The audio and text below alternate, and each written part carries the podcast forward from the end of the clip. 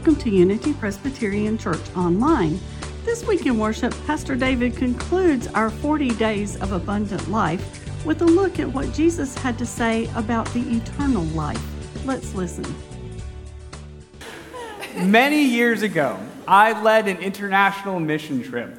And we were coming back, and our plane got delayed, and it got delayed where else but Miami, where all planes go to get delayed.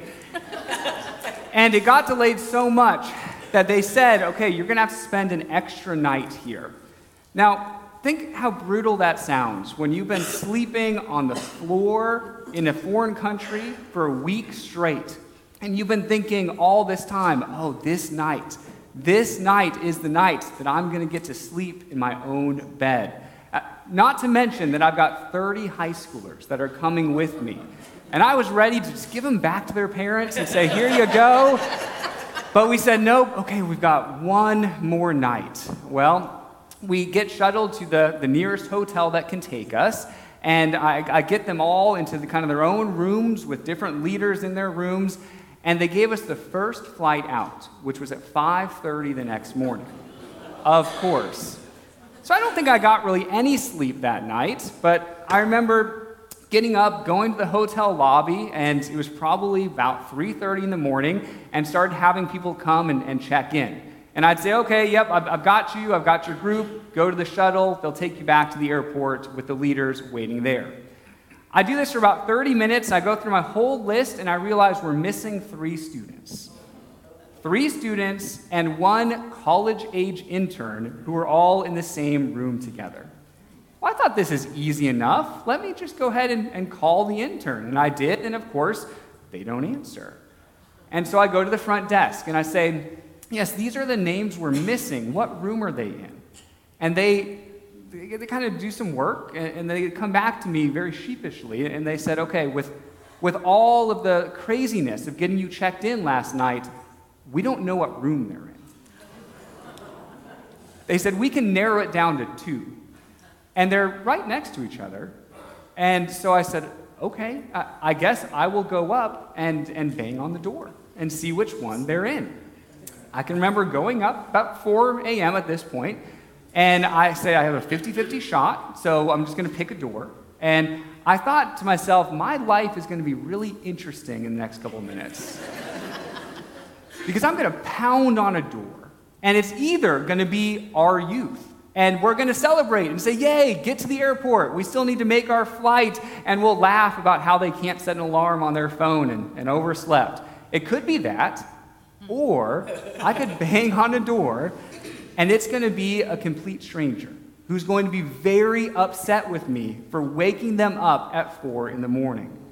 Now, I'm thankful to say it was our group. I think God was smiling on us at that point. and we got to the airport and made the flight back, no problem. But, but it got me thinking isn't it true that there are situations in life where the decision you make is going to profoundly affect what comes after?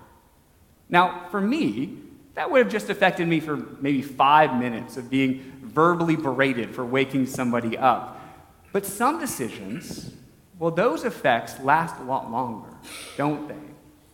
Which door you knock on, uh, which path you choose to follow, which choice you make. Well, in our scriptures today, that we're going to study together about abundant life, Jesus is going to talk about a choice that will have an impact on you forever. I mean, that's not even just the next year or 10 years, forever. It is an eternal decision. That's a big deal that we're going to talk about. In fact, I want to just give you a sneak preview. I want to skip ahead to the end and, and let you see Jesus' words for yourself and then we'll go backwards and get the context of what he's saying. But in John chapter 8, Jesus says, Whoever keeps my word will never see death. It's a big statement, isn't it? So the decision we're talking about is keeping God's word, whatever that means. And we'll explore that in a little bit. And then the effect of that decision is we'll never see death. Yeah, we've got some exploring to do today, don't we? This is the sort of statement that affects all of us. I mean, we all probably lean in and want to know okay, Jesus, tell us more about what you mean. So let's read the whole story together to see how we got to this point. Now, in our text today, Jesus is in a fierce debate with the Pharisees, and the debate is centered around the identity of Jesus. The whole debate is about who Jesus claims to be. Jesus claims to be from God, but the Pharisees don't believe him. And at this point, they are mad at Jesus and begin hurling insults at him. So get ready for some good old fashioned first century smack talk, because that's what you're about to see. This is halfway through the argument, and things have gotten pretty heated at this point. Here are the Pharisees hurling their next insult at Jesus. They said, Are we not right in saying that you are a Samaritan and demon possessed? Okay, so you remember, Samaritans were despised. That's why the Good Samaritan story is so incredible, because the Samaritan, of all people, stops to help someone. And demon possessed, I don't think I need to explain that one. That's just an insult. They're saying to Jesus, These are some of the worst things we can think of that we're going to hurl on to you. Can we just pause, though, and appreciate how they ask it as a question, trying to make it somewhat innocent? Like, oh, yeah, we just heard you were demon possessed. Is that not true? Are, are you not demon possessed? All right, call off the exorcism, not demon possessed. Okay. They are really getting into Jesus here. And the whole conversation is getting quite chippy. The Pharisees are upset and accuse Jesus not only not being from God like he claims, but actually being from the opposite. So if you were in Jesus' shoes, how would you respond? I mean, think of the last time you were in an argument. It doesn't feel good, does it? It doesn't feel good to be in an argument. Uh, maybe you start kind of getting short of breath or your heart starts beating faster. You get kind of stressed. So I'm curious, how would you respond if you were Jesus? Here's what Jesus says Jesus answered, I am not possessed by a demon, but I honor my Father, and you dishonor me. Yet I do not seek my own glory. There is one who seeks it, and he is the judge. I tell you, whoever keeps my word will never see death. So here we go again. There's the massive statement that we want to explore together. Whoever keeps my word will never see death. Well, what's the context? Now you know a little bit about the story. Well, the statement comes in the middle of this debate between Jesus and the Pharisees about who Jesus really is. Is he from God like he claims to be? Uh, Jesus says, Not only am I not demon possessed, but I was sent by God, and I'm so close to God that the words that come out of my mouth are God's words. And these words will lead to eternal life. They will lead not to death. Now, I'm sure that we all know faithful Christians who have done their best to live according to Jesus' words, but they've still died, haven't they? And so, what is it that Jesus means when he says, Whoever keeps my word will never die?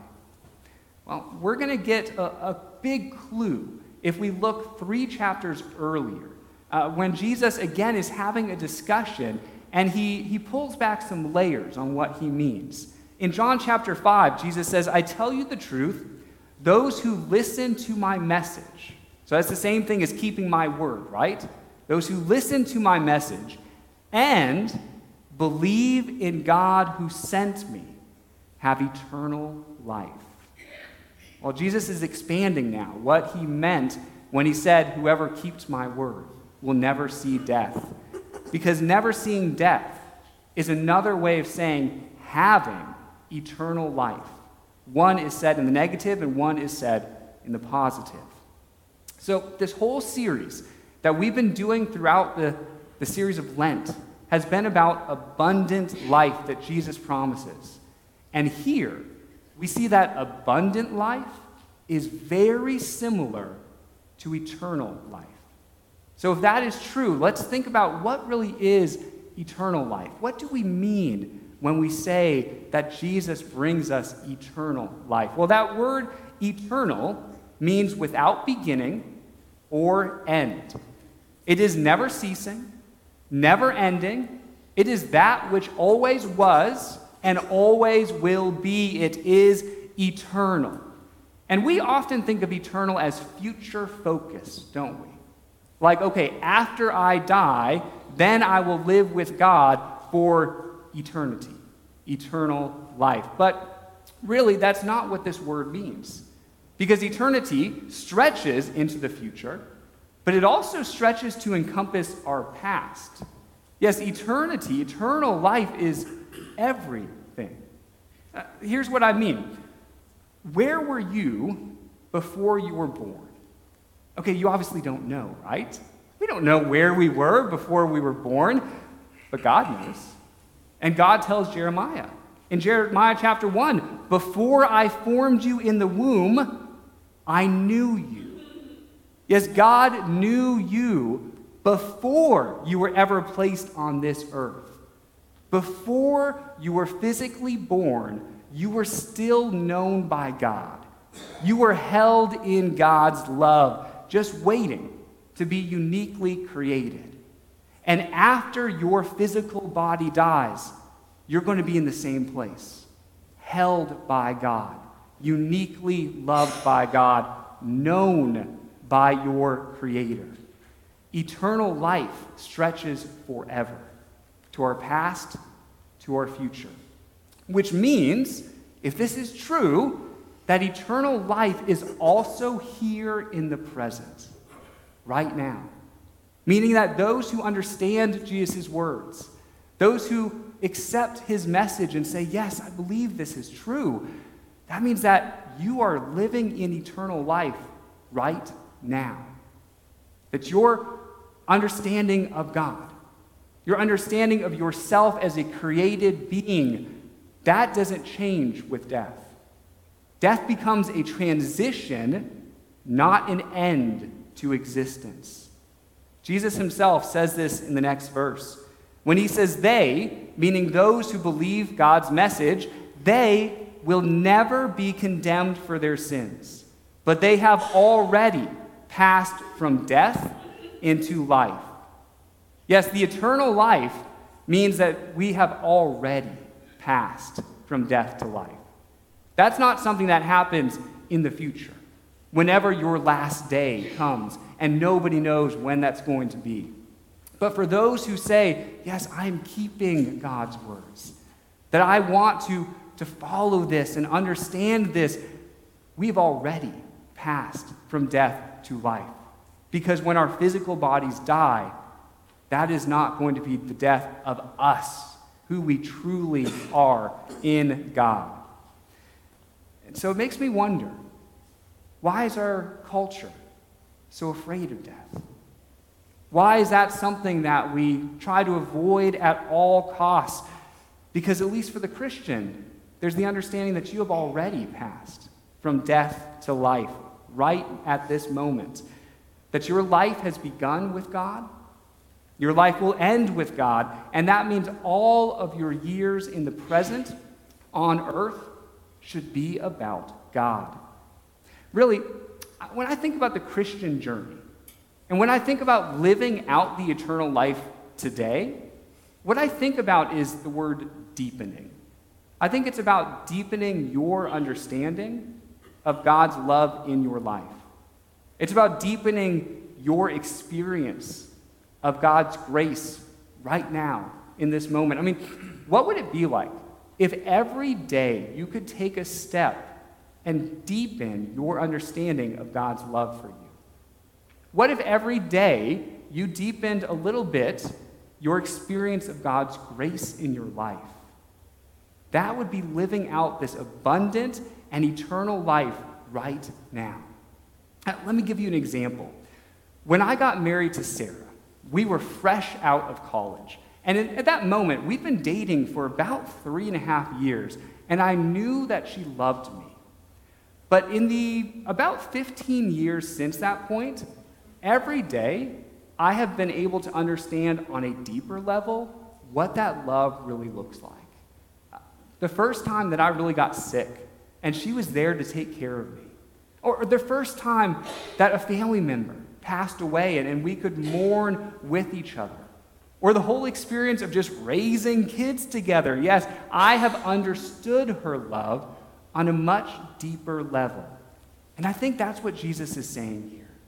That if we are truly living the eternal life now, then what that practically means for us is a deepening awareness every day of our lives of the goodness of God in us and through us. Let's jump back to our story. Now that we know a little bit more about what Jesus meant when he said, Those who keep my word will not see death, let's go back to this debate he was having because I think that's a very unusual way to view death, and it was one that the Pharisees really had no conception of. And so we're told that this was their response.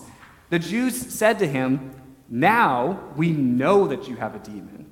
Abraham died, and so did the prophets. Yet you say, Whoever keeps my word will never taste death? Are you greater than our father Abraham, who died? The prophets also died. Who do you claim to be?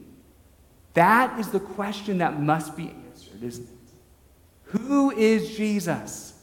Who does he claim to be?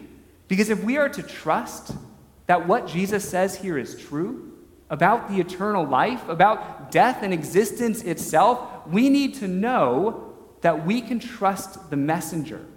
We need to know we can trust Jesus when he says these words.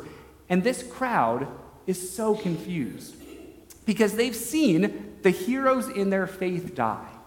Uh, they think of Abraham, who really they think was the foundation of their faith, and they say he died generations ago. And not, not only Abraham, but all the prophets, those who have guided the people of God over time, they have also died. And so, how can Jesus stand there and say those who are keeping God's words will never taste death? Because what about all the people who came before, who we are seeking uh, to be faithful with? Well, Jesus has quite the response. And I, I want to share with you just the last verse, the last sentence that he says, because I think it's helpful. He says, Your ancestor Abraham rejoiced that he would see my day, meaning Jesus' day, and he saw it and was glad. So, what Jesus is saying is that Abraham yearned for the time when Jesus would finally come. That Abraham had all of these promises that were made to him in Genesis chapter 12 about what kind of world that God was creating and how God was going to use Abraham and his descendants to fulfill that world. And Jesus says, Abraham, he looks down on my day from his heavenly vantage point, and he is glad. He is smiling when he sees that all that God once promised is now being fulfilled. Now, I think we understand what Jesus is trying to say here, but the crowd, again, simply does not. They're thinking of everything in a very linear way.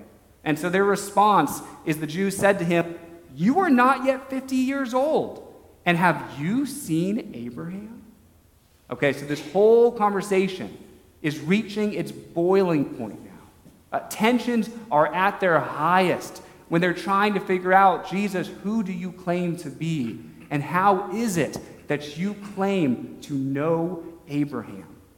And Jesus responds with a direct, unambiguous response. They say, How's it possible that you've seen Abraham? And Jesus said to them, Very truly I tell you, before Abraham was, I am.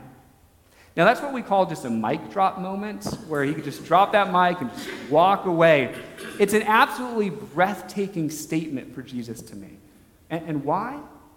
Think back to the second book in the Bible, the, the book of Exodus. And, and in that book, God appears to Moses in a burning bush. And, and Moses kicks off his sandals and approaches God on holy ground. And Moses asks a very interesting question of God. Do you remember that question? He asks God, What is your name? And God responds, I am. Meaning, I am existence itself. I am. I encompass all life and all time and everything. I simply am. And so, here in this moment, where the Pharisees are looking at Jesus saying, How is it possible that you can say you've seen Abraham and that Abraham sees you? In that moment, Jesus reveals himself to be God. Jesus says, You know my name?